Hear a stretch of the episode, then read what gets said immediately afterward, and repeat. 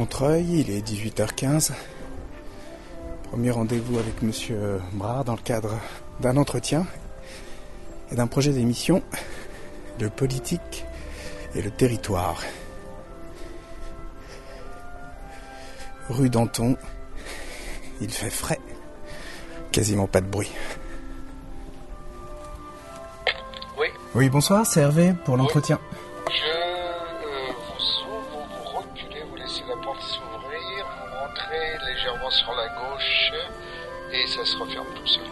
Vous remercie.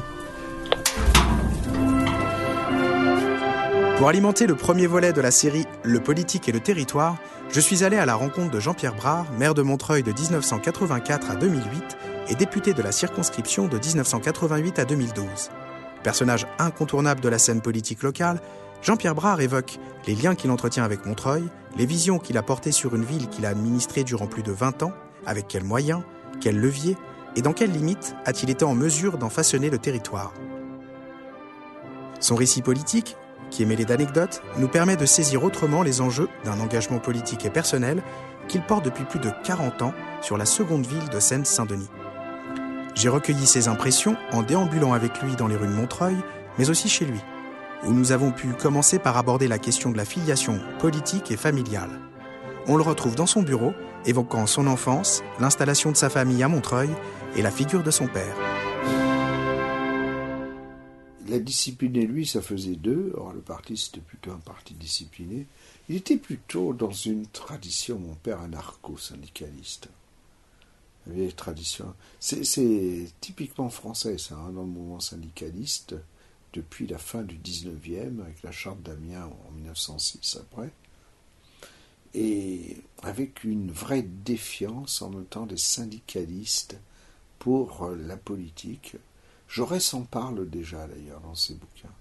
Non, chez me, à la maison, on parlait beaucoup politique. hein. Je me rappelle en 1958 pour le référendum, moi j'avais 10 ans, je les entendais s'engueuler, mes parents, parce que ma mère s'apprêtait à voter oui à De Gaulle, et mon père, lui, non. Et ma mère euh, raconte toujours, d'ailleurs, elle, euh, De Gaulle avait promis l'augmentation des allocations familiales. Donc c'était elle qui tenait euh, les finances à la maison. Donc l'augmentation des allocs, c'était très important. Il n'y avait pas euh, cinq gamins, il n'y a pas grand-chose. Enfin, en 58, il n'y avait que quatre. Le cinquième est venu après. Donc les fins de mois, c'était pas facile. Je vois encore la boîte de métal vert où ma mère mettait les sous de la semaine. Euh, quand nous sommes arrivés au Pré Saint-Gervais, donc en janvier 55, euh, ma mère a cherché un logement parce qu'il y avait quatre enfants. Et la pièce d'hôtel où nous étions, c'était un peu juste. Et donc, à l'époque de la crise du logement, c'était l'époque de l'abbé Pierre, hein, euh, avec euh, toute l'action qui a été menée sur la question du logement. Mes parents, qui venant de Normandie, évidemment des Normands, ils aspiraient aussi à être propriétaires. hein. Vous savez, depuis la Révolution, chaque Français aspire à l'être. Euh, et euh, donc là, ma mère trouve un euh, logement à Nogent. Toujours est-il que nous sommes obligés de quitter Nogent et ma mère cherche. Et mon père, lui, travaillait à Montreuil, rue Danton. Et là, c'est son patron qui lui dit Eh ben écoute, il y a ma mère qui a remarié avec un type qui est normand comme toi. Ils vendent en viager. Tu devrais aller les voir. C'était rue d'Ormaville. Vous la rue d'Ormaville, 44 bis. Nous avons habité là. Et donc, on est arrivé là le 25 mai 59, en provenance de Nogent. Parce que quand mon père y est allé, ça a commencé avec un coup de calva, ça finit chez le notaire. Mon père, il n'y avait pas besoin de lui demander d'où il était. Quand il parlait, ça s'entendait tout de suite. hein. Et le proprio l'avait avait identifié tout de suite. Donc, euh, ça commence avec un coup de calva, ça finit chez le notaire. Il y avait les vieux qui habitaient en bas, qui vendaient, qui avaient des locataires au premier étage.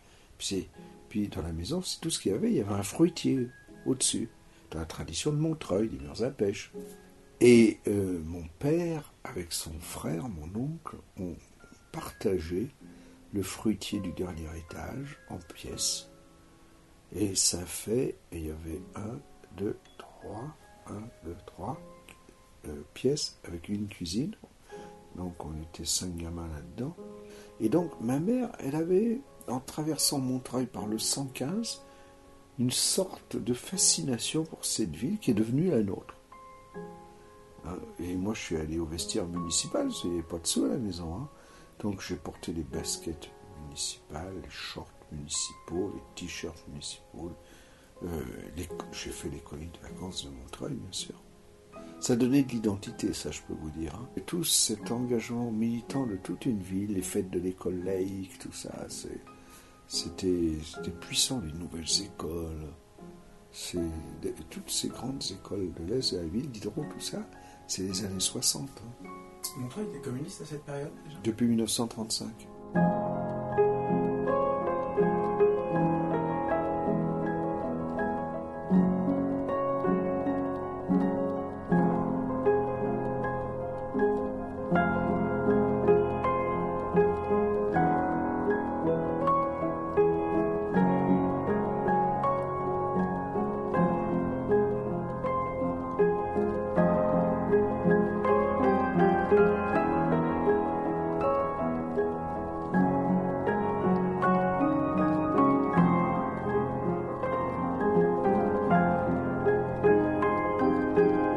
Dans le temps pour retrouver Jean-Pierre Brard évoquer ses premiers pas sur la scène politique locale.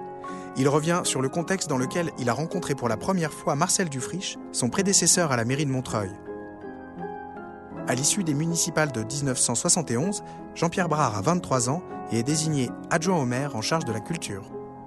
C'est très très simple, je rentre de Prague en permission, décembre 1970 pour Noël. Et là, en bas de l'escalier, à Orly, là où il y a le point de rencontre, je vois le secrétaire de la section du parti de Montreuil avec quelqu'un d'autre. Euh, qu'est-ce que vous faites là? Il dit On est venu te chercher. Je dis, oh, dis Ça, c'est gentil. Pendant le trajet, ils me disent Au fait, demain matin, il faut que tu ailles voir le maire. Vous vous dites Qu'est-ce que j'ai fait? Qu'est-ce qu'il me vaut la convocation chez le maire? Puis à l'époque, ça rigolait pas. Et mon prédécesseur n'était pas vraiment rigolard. Hein. Et, et euh, ils me disent, eh ben, il te le dira lui-même.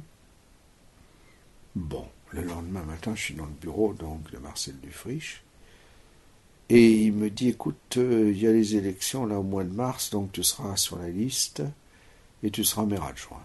Tu as jusqu'à demain pour réfléchir. Et alors, mais comment je l'avais rencontré? C'est très simple, c'est après l'intervention des troupes du pacte. Alors moi, à ce moment-là, j'étais secrétaire du comité des échanges franco-allemands. Et nous étions très liés à l'ex-RDA. Et donc tous les ans, à l'occasion de l'anniversaire de la RDA, le 7 octobre, il y avait toute une série d'initiatives, des films, des débats, des expositions. Et en 1968, à la suite de l'intervention des troupes du pacte à Prague, la direction du parti décide que toutes les initiatives avec les pays de l'Est sont annulées. Nous, on avait prévu notre programme, et donc je reçois la consigne, on annule tout. On me le fait dire. Et je demande un rendez-vous au maire, à Dufriche. Et ce fut notre première rencontre. Et là, je lui explique, je lui dis, mais attends, moi j'ai pas que des communistes là-dedans. Comment veux-tu que j'explique à ceux qui ne sont pas membres du parti que la direction du parti décide d'annuler? Et on a trouvé un compromis.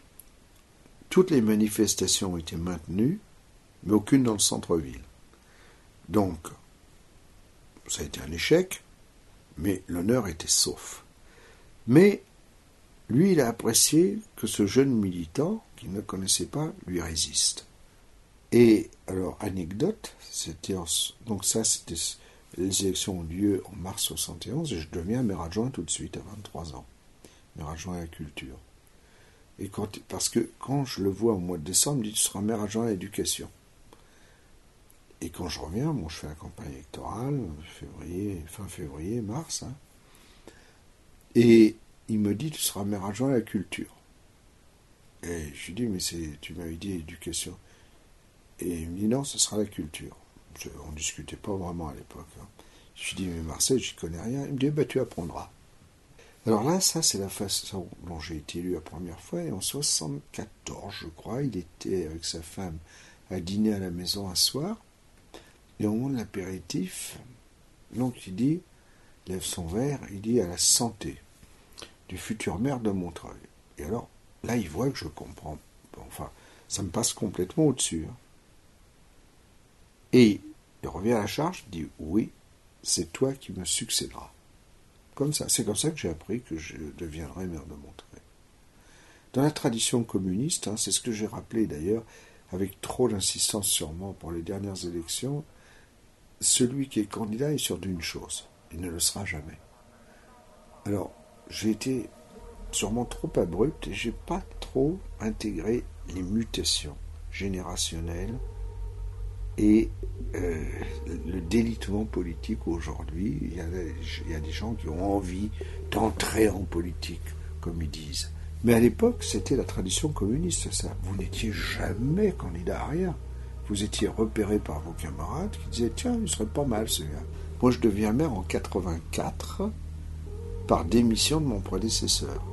En 83, c'est lui qui conduit la liste, y compris parce que la direction du parti est opposée à ce que je devienne le maire.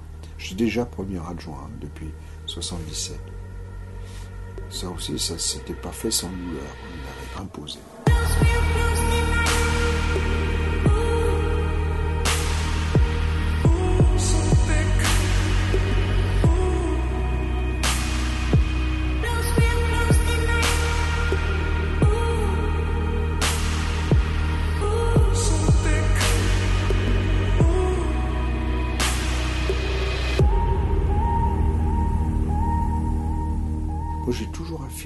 Suis de plus en plus convaincu, que ce n'est pas le maire qui donne les contours à la ville, mais la ville qui donne les contours au maire.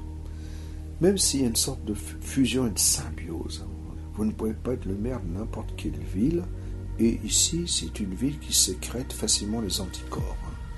Si vous venez à Montreuil, vous mettez les, les, pieds sur la table en rentrant sans frapper à la porte d'abord et dire bonjour, les gens vous rejettent. Mais si vous vous mettez dans les formes de la ville, que vous participez à sa vie euh, d'une façon respectueuse, vous êtes très vite accepté.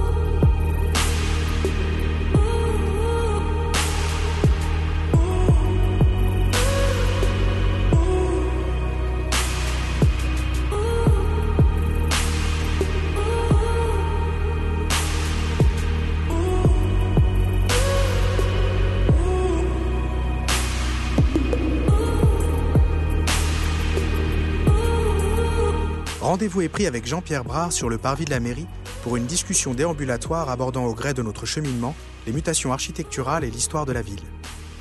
Avec sa précédente majorité, il est à l'origine du projet de réhabilitation controversé du cœur de ville. Mais il a vu ce dernier réajusté après sa défaite en 2008 et l'arrivée de Dominique Voinet aux affaires municipales. Je dis toujours, hein, on n'est pas riche dans cette ville, donc on a le droit à ce qu'il y a de mieux. Pour ça, je suis allé chercher CISA pour travailler sur le cœur de ville. Hein. Il n'a pas accepté tout de suite, il est d'abord venu voir.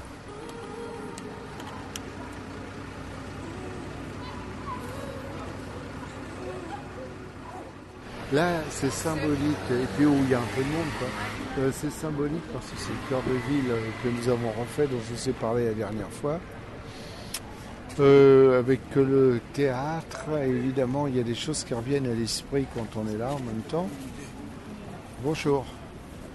Euh, ici, alors c'est la place historique Jean Jaurès, où il y avait la fontaine que vous avez connue certainement. Et donc, euh, cette fontaine, elle a été construite euh, dans les années 70, au moment du réaménagement de tout ça, et où avait été créé le centre commercial, tout ça, qui a été démoli depuis. Vous savez, c'était l'urbanisme sur dalle un échec total avec centre commercial enterré.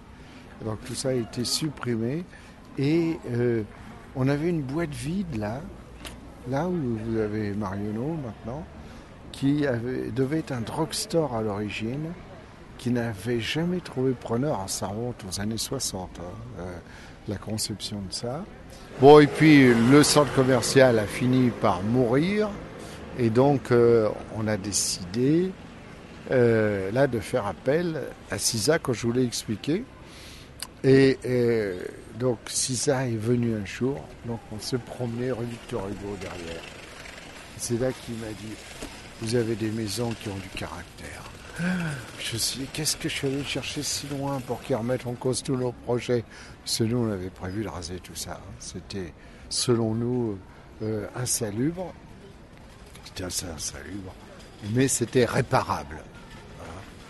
Et, donc, alors vous avez peut-être vu la semaine dernière, il y a euh, Michel Corajou qui est mort, l'architecte dont je vous ai parlé, qui avec CISA euh, nous a rendu plus intelligents sur l'existence du relief, puisque juste derrière le théâtre, là, vous avez la colline qui monte. Et, donc, si on peut peut-être y aller d'ailleurs. Hein. Oui, bien sûr. Euh, vous voyez les immeubles qui sont maintenant quasiment perpendiculaires à la rue, alors que nous avions prévu des immeubles parallèles à la rue, et donc nous effacions le relief.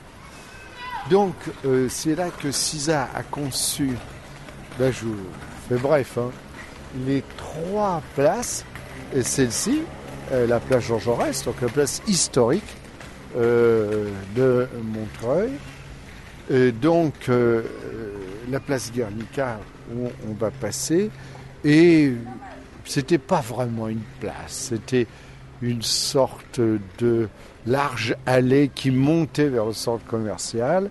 Et là, on a décidé d'avoir trois places communiquant les unes avec les autres, avec des boutiques, des restaurants et des bistrots au bord.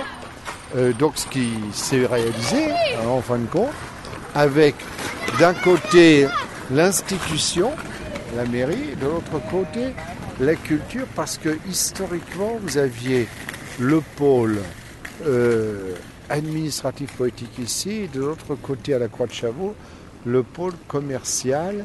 Et ici, il manquait quelque chose, euh, d'où la décision de faire le théâtre là, où déjà la place avait trouvé une vocation culturelle grâce au salon du livre que nous avions euh, mis là parce qu'on ne savait pas où le mettre tout simplement et qu'il y avait la place et au moment du salon du livre l'hiver il n'y avait pas de problème pour occuper la place sans gêner les gens.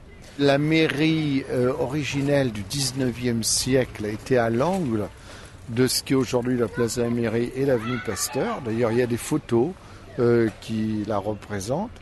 Et euh, donc, il a été décidé à la fin des années 20 de reconstruire une mairie qui tenait compte du développement de la ville, l'augmentation de la population.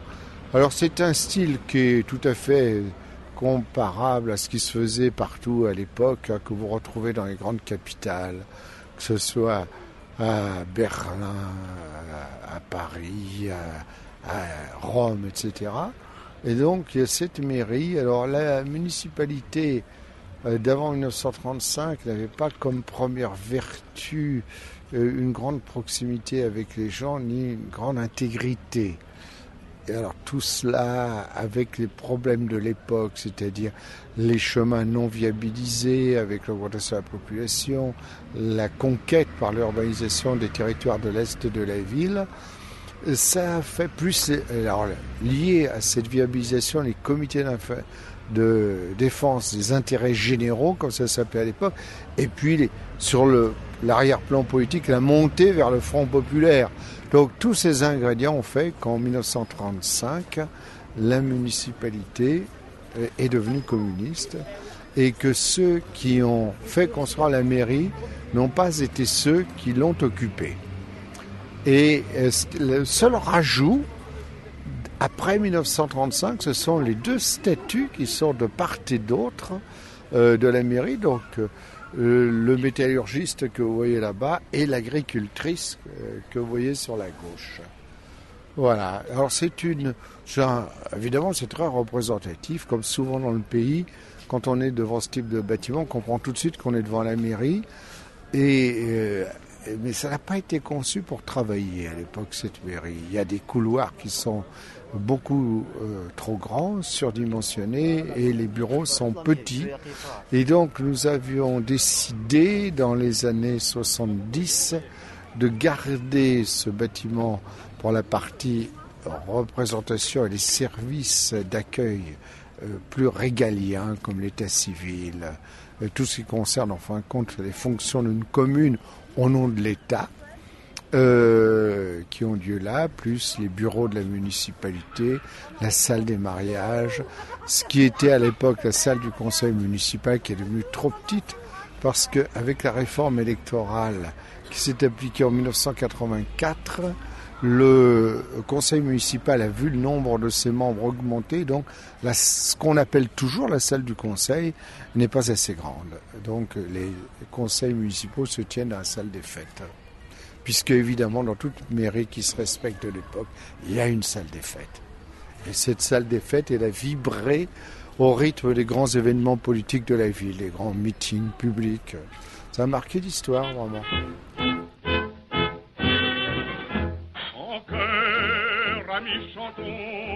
la victoire du. C'est dans l'humble maison l'espoir de vaincre la misère. Fini les profiteurs, car dans son geste magnifique, nos élus passent plein d'ardeur pour bâtir la vraie République.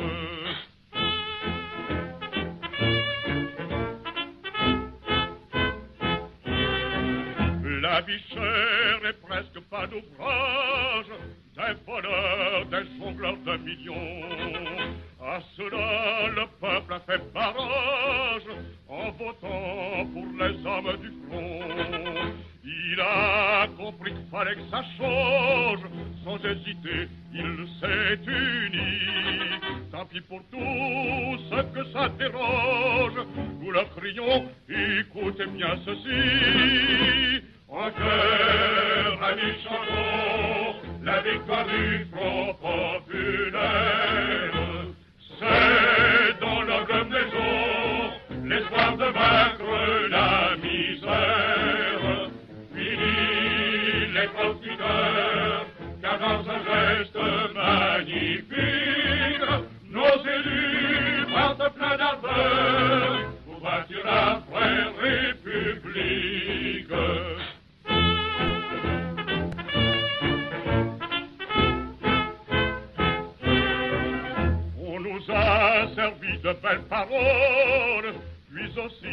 De jolis décrets. Des fascistes, le diable est patafiole. Oui, messieurs, nous avons tous vu ça. Peu sont fallu que la République fasse le grand saut à tout jamais. Pour cela, certains hommes politiques avaient trouvé l'accord le plus parfait. En cœur, amis, la victoire du Front populaire. C'est dans la maison l'espoir de vaincre la misère. Fini les compteurs, car dans un geste magnifique, nos élus partent plein d'ardeur pour bâtir la vraie République.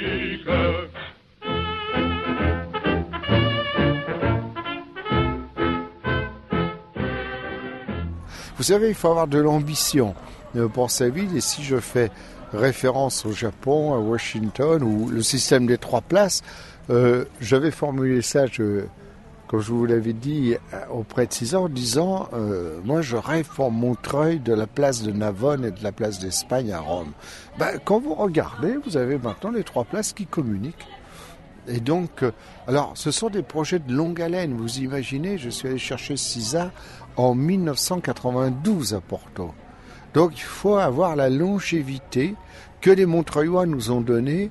Et heureusement, en 2008, quand nous avons perdu les élections, le projet était arrivé depuis peu au point de non-retour, puisque euh, notre successeur, Dominique Voynet, a voulu effacer absolument toutes les traces du passé, euh, ce qui est illusoire, puisque elle, on peut dire maintenant qu'elle fut éphémère, puisque elle ne dura que la saison d'un mandat, alors que euh, entre l'équipe à laquelle j'ai succédé, qui était dirigée par Marcel Dufriche, nous étions de même inspiration, et, entre Marcel Dufriche et, et, moi, en fin de compte, ça aura fait 37 ans. Et 37 ans, ça permet vraiment de réaliser des projets. 20 ans, c'est très court, très très court pour modifier l'aménagement, ne serait-ce d'un centre-ville.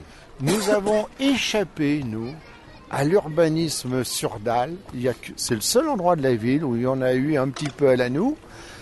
Et avec une obsession des architectes qui, hélas, ont convaincu les élus dans les villes de séparer les fonctions. Ça veut dire quoi?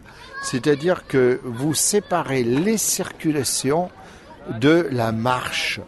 Et donc, euh, vous avez euh, des rues d'un côté, et puis de l'autre côté, des grandes euh, surfaces bétonnées qui, certes, sur lesquelles on peut marcher, mais quand vous faites les courses, où est la voiture pour mettre les courses et rentrer à la maison? Et à l'époque, les architectes qui ont conçu ça, sûrement, aucun d'entre eux n'habitait dans ce qu'ils construisaient il se trouve que j'enseignais à Bobigny et j'enseignais euh, dans une vieille école qui a été démolie depuis, où il y a la Maison de la Culture, mais il y avait une cité à côté qui s'appelait Karl Marx. Qui s'appelle toujours Qui s'appelle toujours Karl Marx. il y avait une église qui était enchâssée là-dedans. Et une partie des gamins de ma classe de CM2 allaient au catéchisme à l'église qui normalement s'appelait Saint-André mais que les gens appelaient l'église Karl Marx. Et le curé du coin que je connaissais, qui était un brave type, euh, m'avait raconté qu'un jour, elle reçoit une famille portugaise pour baptiser leur fils. Et donc, il demande le nom du fils. Et, les Portugais disent Karl Marx. Et le curé, étonné, euh, demande aux parents, mais pourquoi Karl Marx? Ben, Parce que c'est le nom de l'église. Et donc, euh, ben, il faut croire que maintenant Karl Marx siège à côté de Saint-Pierre au paradis, à la droite de Dieu sûrement. En tout cas, il est barbu comme Dieu. Hein. Comment est-ce qu'on répond aux attentes des différents, des différents types d'habitants qu'on a sur un territoire? Ben, En les écoutant. Vous savez. C'est aussi évident que ça? Bah, euh, Non, c'est le début de quelque chose. Si on les écoute, on entend. Je me rappelle dans le bas Montreuil, qui était en déshérence totale à l'époque. Et donc, euh, ça, nous l'avions bien senti. Et euh, nous avions de gros projets d'urbanisme. Et nous avons réussi à redonner vie peu à peu, et plus d'ailleurs que nous l'avions mesuré nous-mêmes, à tel point que la vie sociale que nous avons fait euh, revenir peu à peu s'est structurée et que euh, la nouvelle population très vite a trouvé que nos projets globaux étaient, trop forts, trop puissants. Et euh, je me rappelle très bien, nous présentons une nouvelle ZAC. Et j'étais avec euh, mon premier adjoint qui était maire adjoint à l'urbanisme. Et moi, je j'étais à l'arrière. Il y a nos ingénieurs qui présentaient les projets avec le maire adjoint, et moi, j'étais à l'intérieur et à l'extérieur du groupe, j'écoutais.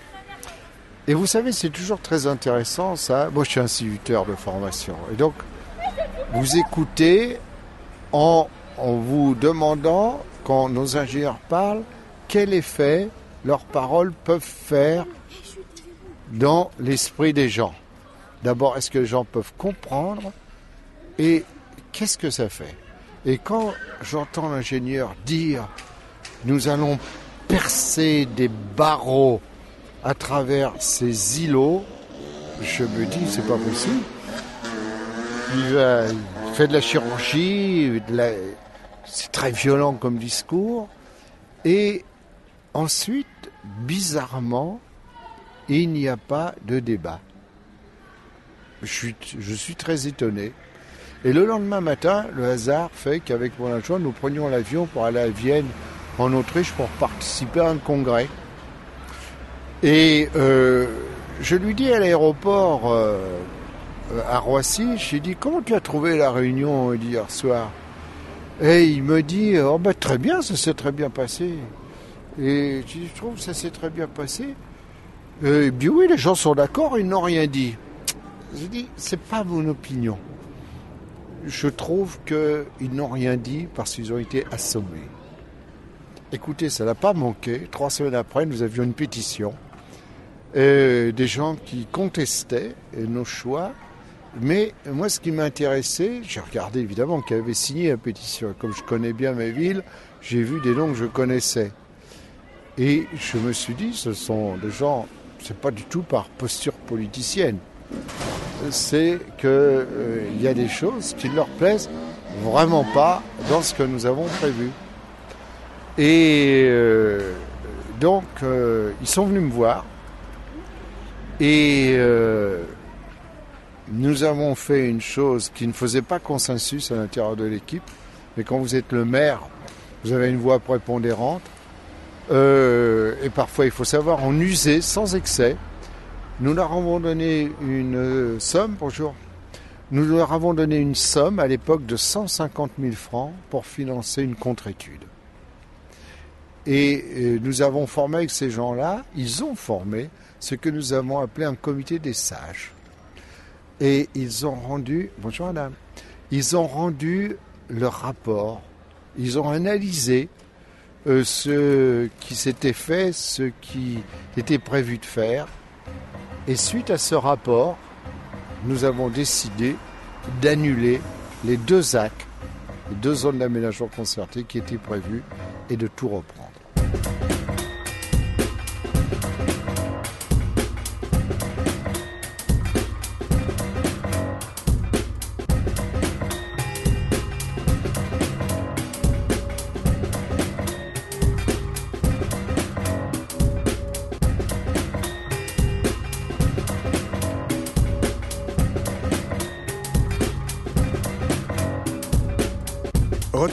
De Jean-Pierre Brard pour évoquer le tissu industriel et économique de la ville. Jean-Pierre Brard nous raconte la genèse de Mosinor, un bâtiment singulier dans le paysage architectural montreuillois. C'est la plus grande zone industrielle verticale de France, aussi connue dans l'Hexagone pour héberger l'internaute spécialiste du détournement vidéo Mosinor. Comment s'est née cette euh, conception de Mosinor? Ça résulte d'un conflit avec la population du quartier puisque toujours dans l'idée de développer euh, l'économie à Montreuil, l'équipe d'avant 1971, donc à laquelle je ne participais pas, moi, euh, et c'est mon prédécesseur qui m'a raconté hein, la réunion publique. Ils avaient prévu de faire 40 000 mètres carrés d'activité et donc d'exproprier 200 pavillons. Et, donc, il y a une réunion publique pour expliquer le projet. Et mon prédécesseur disait, tu peux pas savoir, c'est la réunion la plus difficile que j'ai faite depuis les accords de Munich. Et donc, le lendemain, il rentre à la mairie et il dit, on ne peut pas faire ça. Et c'est là qu'il demande aux architectes de travailler et qu'est apparue l'idée d'une zone industrielle verticale mais le coup de génie dans cette zone industrielle verticale, ah d'abord, c'est une bonne solution pour l'industrie en ville. On avait prévu, nous, de dupliquer un Mosinor autour du rond-point, enfin autour du croisement. Et euh, le coup de génie, c'est pas seulement la verticalité, c'est les deux routes intérieures. Tous les poids lourds, sans rupture de charge, tous les poids lourds existants peuvent accéder au sommet de Mosinor sans jamais se croiser, sauf aux extrémités, et avec les parkings dans le noyau central, et avec une hauteur sous plafond de 6 mètres. Et alors là, par contre, j'ai participé à la négociation chez le préfet. C'était un 24 décembre, ça je me rappelle. Le préfet de l'époque, il avait une maladie, il était chauve, il avait une maladie de peau, et quand il allait se mettre en colère, il y avait des taches rouges qui apparaissaient sur le crâne, mais il n'y a que lui qui ne savait pas que les taches rouges apparaissaient. Donc ceux qui étaient avec lui savaient que ça allait chauffer. Mais avec mon prédécesseur, c'est jamais le préfet qui avait le dernier mot. Hein. Et donc, sur quoi portait le conflit à l'époque C'est que la Caisse des dépôts, avec une de ses filiales, avait construit la zone, donc avec garantie municipale, pour construire la zone, pour la société d'économie de la Caisse des dépôts, mais après c'est contre-foutu de la commercialisation. Or, il n'y a personne qui voulait venir là-dedans. Pourquoi? Parce qu'un patron, avec ses fantasmes, il se disait il y a une entrée là-dedans, on est à Montreuil, un piquet de grève de la CGT, je suis foutu. Ce qui est complètement fantasmatique parce que les salariés ne font jamais grève pour les salariés de l'usine d'à côté. Ils font grève s'ils ont des raisons de faire eux grève. Hein. Il n'y a pas d'exception à ça, sauf des choses extraordinaires comme le putsch à Alger où pendant cinq minutes, tous les ouvriers du pays arrêtent le travail. Mais sinon, ça ne se produit jamais des grèves par solidarité. Et euh, c'est pour ça aussi que le restaurant interentreprise n'a jamais fonctionné. Que maintenant, il y a des artistes dedans, parce que là, ils avaient la pétoche de la contamination dans le restaurant entreprise, ce qui, pour le coup, euh, ils n'auraient pas fait grève par solidarité, mais ça permettait aux gens de se rencontrer, et donc les patrons ne voulaient pas de ça. Euh, toujours est-il que la zone ne se remplit pas. Il faut payer les échéances des emprunts. Et donc, la ville, appelée en garantie pour un truc comme ça, je ne vous dis pas. Et là, mon prédécesseur a une idée géniale, c'est que la ville, elle ne ferait pas jouer la garantie d'emprunt, mais pour faire rentrer les sous, elle achèterait des mètres carrés au fur et à mesure des échéances. Et c'est comme ça que c'est la ville qui est devenue propriétaire, euh, à un moment de presque toute la zone, au fur et à mesure qu'il fallait assurer les échéances, et que la ville s'est préoccupée de la commercialisation elle-même, au lieu que ce soit la Caisse des dépôts qui s'en était pas occupée. Et c'est comme ça que sont venus s'installer à euh, Mosinor beaucoup d'entreprises de la filière des arts graphiques, des imprimeries. Et alors là, eux, c'est une sorte d'aristocratie, ces gens-là, à l'époque, hein, parce qu'avec les mutations technologiques, elles sont toutes mortes, ces entreprises. Et donc, une, imprimerie à côté d'une autre imprimerie, les gens de, des arts graphiques, ça ne gênait pas du tout, c'était la même caste, et c'était vraiment une caste. Hein. Des salaires, de très bons salaires, des gens très qualifiés, et donc des gens qui n'avaient pas peur les uns des autres. Hein. Et donc ça a été une zone qui nous a rapporté beaucoup d'argent pendant un temps, une fois cette phase difficile passée, et, il y a eu là-dedans jusqu'à 600-700 salariés euh, qui faisaient vivre les restos du quartier aussi. Donc ça marchait très bien. Mais aujourd'hui, bon, ces entreprises des arts graphiques ont disparu. On a vu le coup arriver, nous. Hein. Moi, je me rappelle, j'étais déjà maire. Et on a fait une réunion des entreprises des arts graphiques de la ville pour dire si, avec les mutations technologiques, vous savez, les scanners qui sont arrivés, plus de linotypistes, tout ça fini, euh, on leur a dit euh, il faut vous regrouper. Si vous ne vous regroupez pas, vous mourrez. Et alors, quant à, fusionner avec d'autres, inimaginable. Et nous avions 300 entreprises des arts graphiques, pas toutes à Mosinor, bien sûr. Et il y en a 16 qui ont accepté de se grouper. C'est tout. Bye.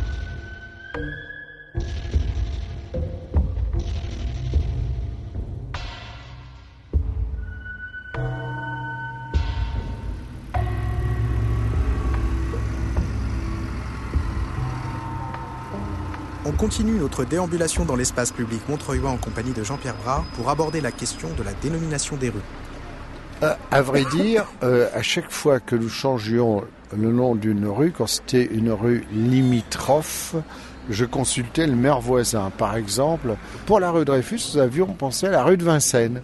J'appelle le maire de Vincennes. Et je lui dis, est-ce que ça te gêne qu'on change le nom de la rue de Vincennes et qu'on lui donne le nom de rue Dreyfus? Oh, il me dit, ça m'embête, maintenant qu'on s'entend bien. Bonjour, ça va? Ça va. maintenant qu'on s'entend bien, c'est ce moment-là que tu choisis pour euh, enlever le nom de la rue de Vincennes. Ah, je lui dis, écoute, je te fais une proposition, puisque nous, nous avons la rue de Vincennes, toi, tu es la rue de Montreuil, et que c'est la, la suite, c'est que nous décidions ensemble de donner le nom de Dreyfus à toute la rue. La partie rue de Vincennes partie rue de Montreuil. Et là, il me répond, tu n'y penses pas avec mes gens de droite réactionnaires, je n'y arriverai jamais. Et donc on a cherché une autre rue, et c'est là que nous sommes tombés sur la rue Gallieni. Je me rappelle dans le comité scientifique que j'avais formé pour préparer euh, tout l'événement, parce qu'il n'y a pas eu que la rue, il y a eu colloque, etc.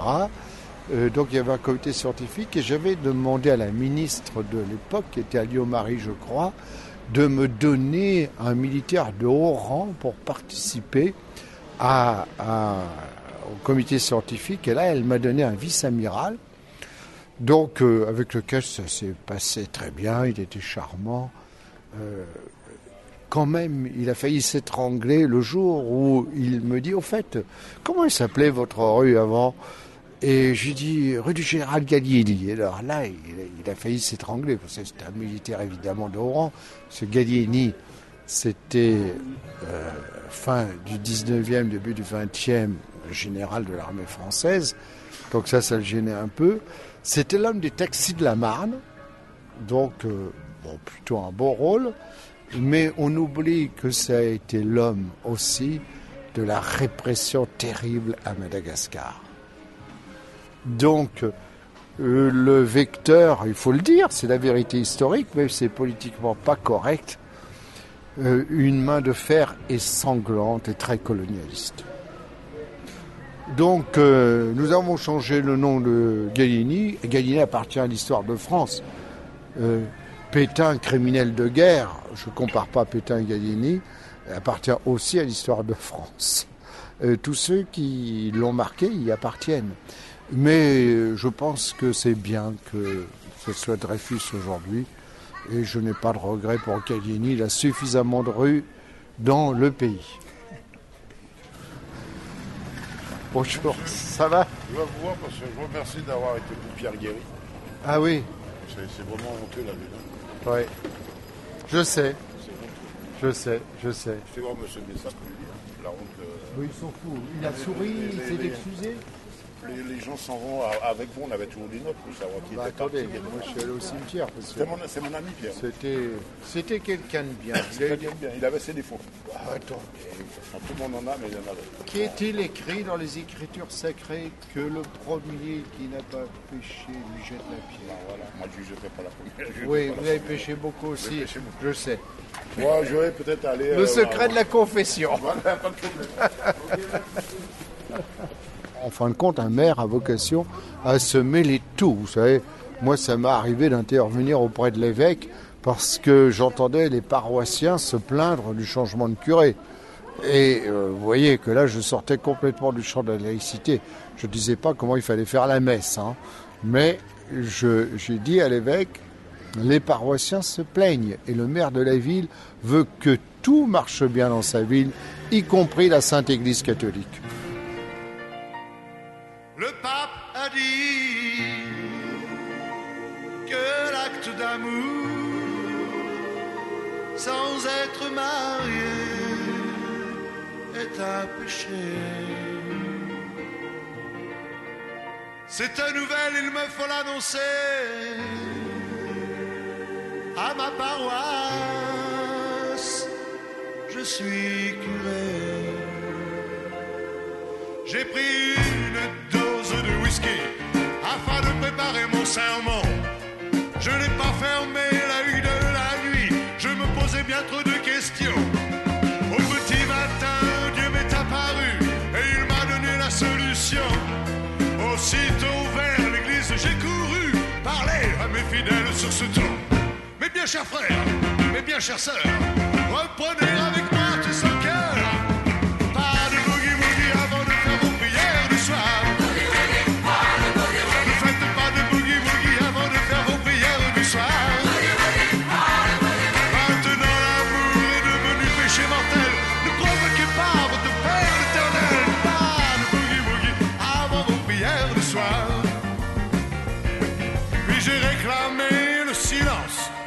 afin d'observer les réactions. Sur certains visages de l'assistance se reflétait surtout l'indignation.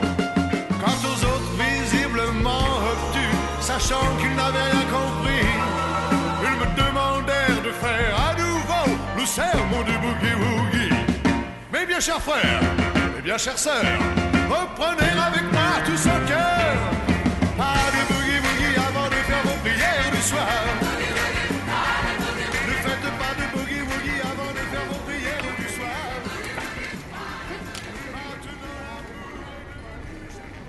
Là, vous voyez, y avait, c'était la dernière boucherie dans laquelle tout le monde pouvait aller. Et hélas, elle a muté euh, parce que la mairie ne s'en est pas occupée. Moi, je n'étais plus maire, mais je suis quand même euh, venu voir l'ancien propriétaire et je lui avais amené le boucher de Monoprix, qui est un jeune type de 30 ans à peu près, 35 ans, et qui voulait s'établir. Mais évidemment, il n'avait pas de sous. Donc, il fallait trouver un trait d'union. Et le boucher lui-même, bon, la vente de son fonds de commerce, c'était sa retraite. Donc il ne pouvait pas consentir un paiement à tempérament, ce qui euh, aurait permis aux jeunes de s'installer. Donc ça n'a pas pu se faire. Résultat, nous n'avons plus la boucherie. Alors les boulangeries, c'est très important. L'autre boulangerie devant laquelle nous sommes passés il y a une quinzaine d'années, bonjour, vous aviez un boulanger formidable, il aimait extraordinairement son métier et il faisait lui-même des pains spéciaux toutes les nuits avec des formes particulières. Et il venait... Bonjour, ça va? Bonjour, ça va. Il venait à 1h30 le matin, il commençait à travailler à 1h30 le matin, ses ouvriers arrivaient à 4h30, 5h le matin. Et un jour, ces ouvriers sont arrivés et ils l'ont trouvé mort dans le pétrin. Ben écoutez, c'est une mort magnifique pour un boulanger. Bonjour.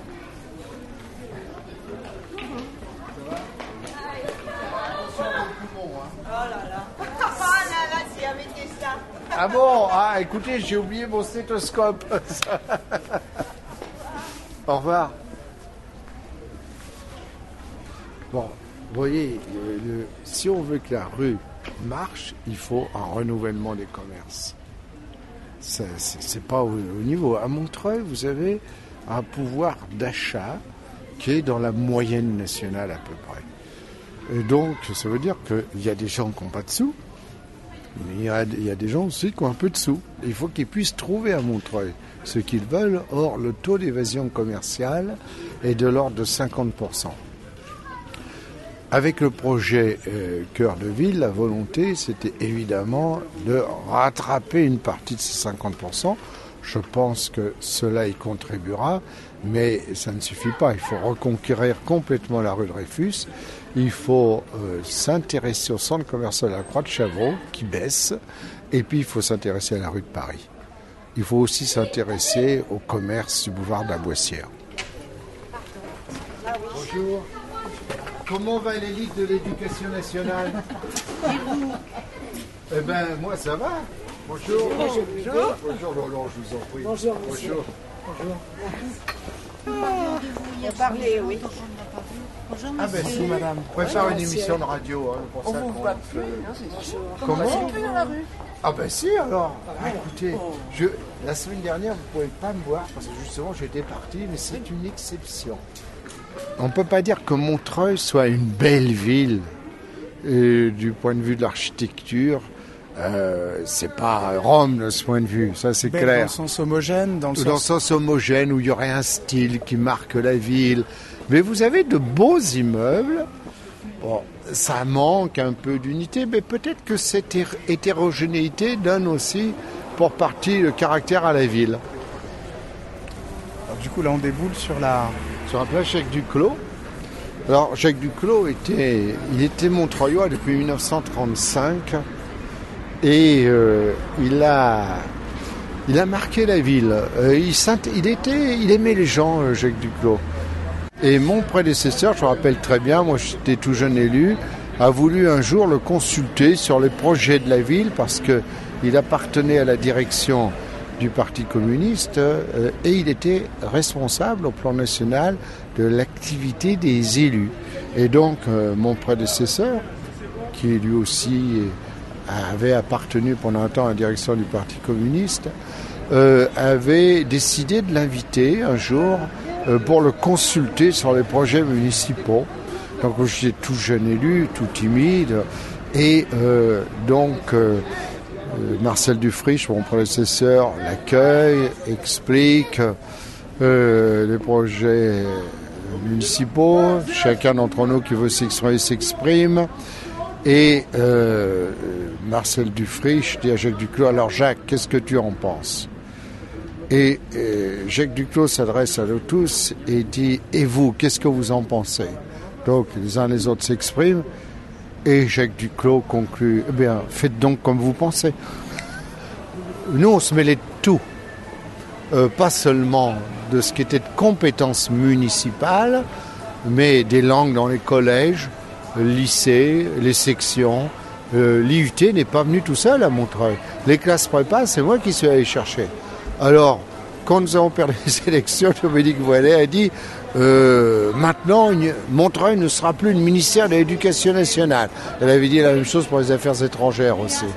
Parce que nous n'avons jamais été modestes dans cette ville. Nous avons toujours pris le dessin de la ville à cœur et on a toujours fait ce qui nous semblait indispensable pour la ville.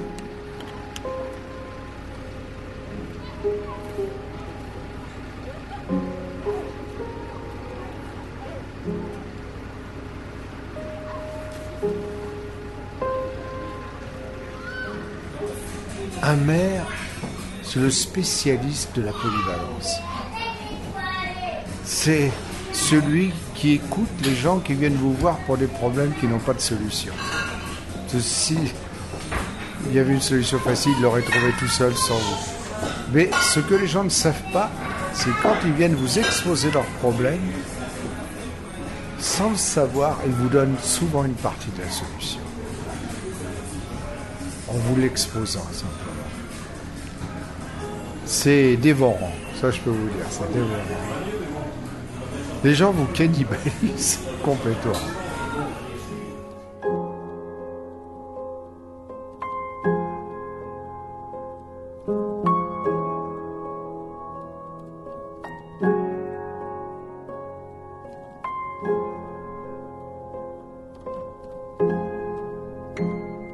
Ainsi s'achève le premier volet Le politique et le territoire, une série d'émissions initiée par l'œil à l'écoute. Je remercie Jean-Pierre Brard d'avoir accepté de se prêter au jeu de l'entretien. Suivez l'actualité de l'association L'œil à l'écoute sur notre Facebook ou sur le site l'œilalécoute.org. Autre élu pour un autre territoire courant mars avec le second volet de cette série. Le local ne peut pas ignorer le national, le national ne peut pas ignorer le, continental et le mondial. Moi, je suis marxiste, donc j'ai pas de problème pour la maîtrise de ces concepts-là. J'ai bu de ce lait-là moi, depuis les origines. Il y avait les écoles du parti de ce point de vue-là, hein, qui nous apprenaient les bases, et puis après, bon, ben, c'est la culture personnelle. hein. Le parti, c'est pour ça que j'ai jamais craché dans la soupe, même si j'ai plus rien à voir avec ces gens-là, les Pierre Laurent et tout ça. Mais de cette histoire, y compris qui n'est pas que mon histoire personnelle, c'était un sentiment d'appartenance très fort. Euh, moi, j'ai gardé aussi toute cette structure hein, qui est très très importante et sans laquelle on ne reconstruira rien. Est-ce que le clivage, c'est gauche-droite au sens où on l'a connu jusqu'à présent? Moi, je suis assez proche de Bocquet de ce point de vue, député du Nord et maire de Saint-Amand-les-Eaux, qui dit ça n'a plus de sens, ce clivage gauche-droite. Il faut revenir à des valeurs où on se situe les uns les autres. Et d'après tout, ce qui s'est passé à la libération entre gaullistes et communistes, c'était pas aussi idiot que ça. Je pense que c'est, ça mérite de réfléchir. Ça mérite de réfléchir. Je vous ai expliqué la logique. Donc maintenant, vous pouvez être maire de la ville. Parce que, non mais, vous voyez que c'est pas compliqué. Il faut avoir une vision et savoir pour qui vous roulez. Ah, 9300, plein chat, 1300, Montreuil. sous-bois, Sweetgad, Elman, Benchak, Salgos, aïe aïe. Les Antilles, les Grassos, Du rap et purple nous clasher ça sert à rien, ça crie à vos number one, ça pénave comme des rabouins, des maliens, des gitans. Il paraît que ma ville craint, les narvalos sont ancrés du côté de l'Est parisien, les raclos sont tous des fous. C'est pour mes frères instables, le décor change tous les jours, mais la mentale reste intacte. Ma rue elle est bien pâle, demande à vision de faire un tac, c'est pour ceux qui laissent une trace et qui squattent les terrains vagues. Dans ma case on pète un câble, mon treuil c'est dans mes gènes, de New Jack au Moribar, on le fait pour que les gens se déchaînent. Les Ramna, Robespierre, Mosinor et Grand Péché, ils voudraient nous empêcher de rapper tout en sniffant des jets, la tournante pour les narcos ou capitale du braco. Si tu doutes de mes propos, ouais vas-y China Marco. Et pour se faire remarquer, ça bicrave pour un merco. Vivre et mourir à Montreuil, j'ai réservé à l'interco. Pour mes narvalos, de la boissière jusqu'à la voie de chabot. Pour mes gâteaux et pour les chamardos. C'est ma banlieue qui fait peur à Sarko. C'est pour mes narvalos, de la boissière jusqu'à la voie de chabot. Pour mes gâteaux et pour les chamardos. Qui à Sarko. La sauce de cassos, la chasse aux pesos, ici c'est hoche, viens pas chicane, on des os hardcore, sur le morceau je force, mon le torse, mon treuil, style féroce, mentalité de corse, ouais ma gueule, à bord belle carrosse, caresse une pièce, ça race, une craignos, ça pénave comme dans Snatch, et sauce, ici ça se castagne, comme la East et la West Coast, banlieue Est, ville à risque, sur les petits bleus de la bastos, au micro Selman, t'as reconnu le style, gros missile, on date pour homicide, négro lucide, écarte les femmes et les mômes aussi. J'fume le beat à l'extérieur comme à domicile. Ici les produits crime, c'est le prototype, fan de godocile. Trop accro de la rime, anti-sale flic, moi explosif. C'est pour mes narvalos, de la boissière jusqu'à la croix de chabot. Pour mes gâteaux et pour les chamardos, c'est ma banlieue qui fait peur à Sarko. C'est pour mes narvalos, de la boissière jusqu'à la croix de chabot. Pour gâteaux et pour les chamardos, c'est ma banlieue qui fait peur à Sarko.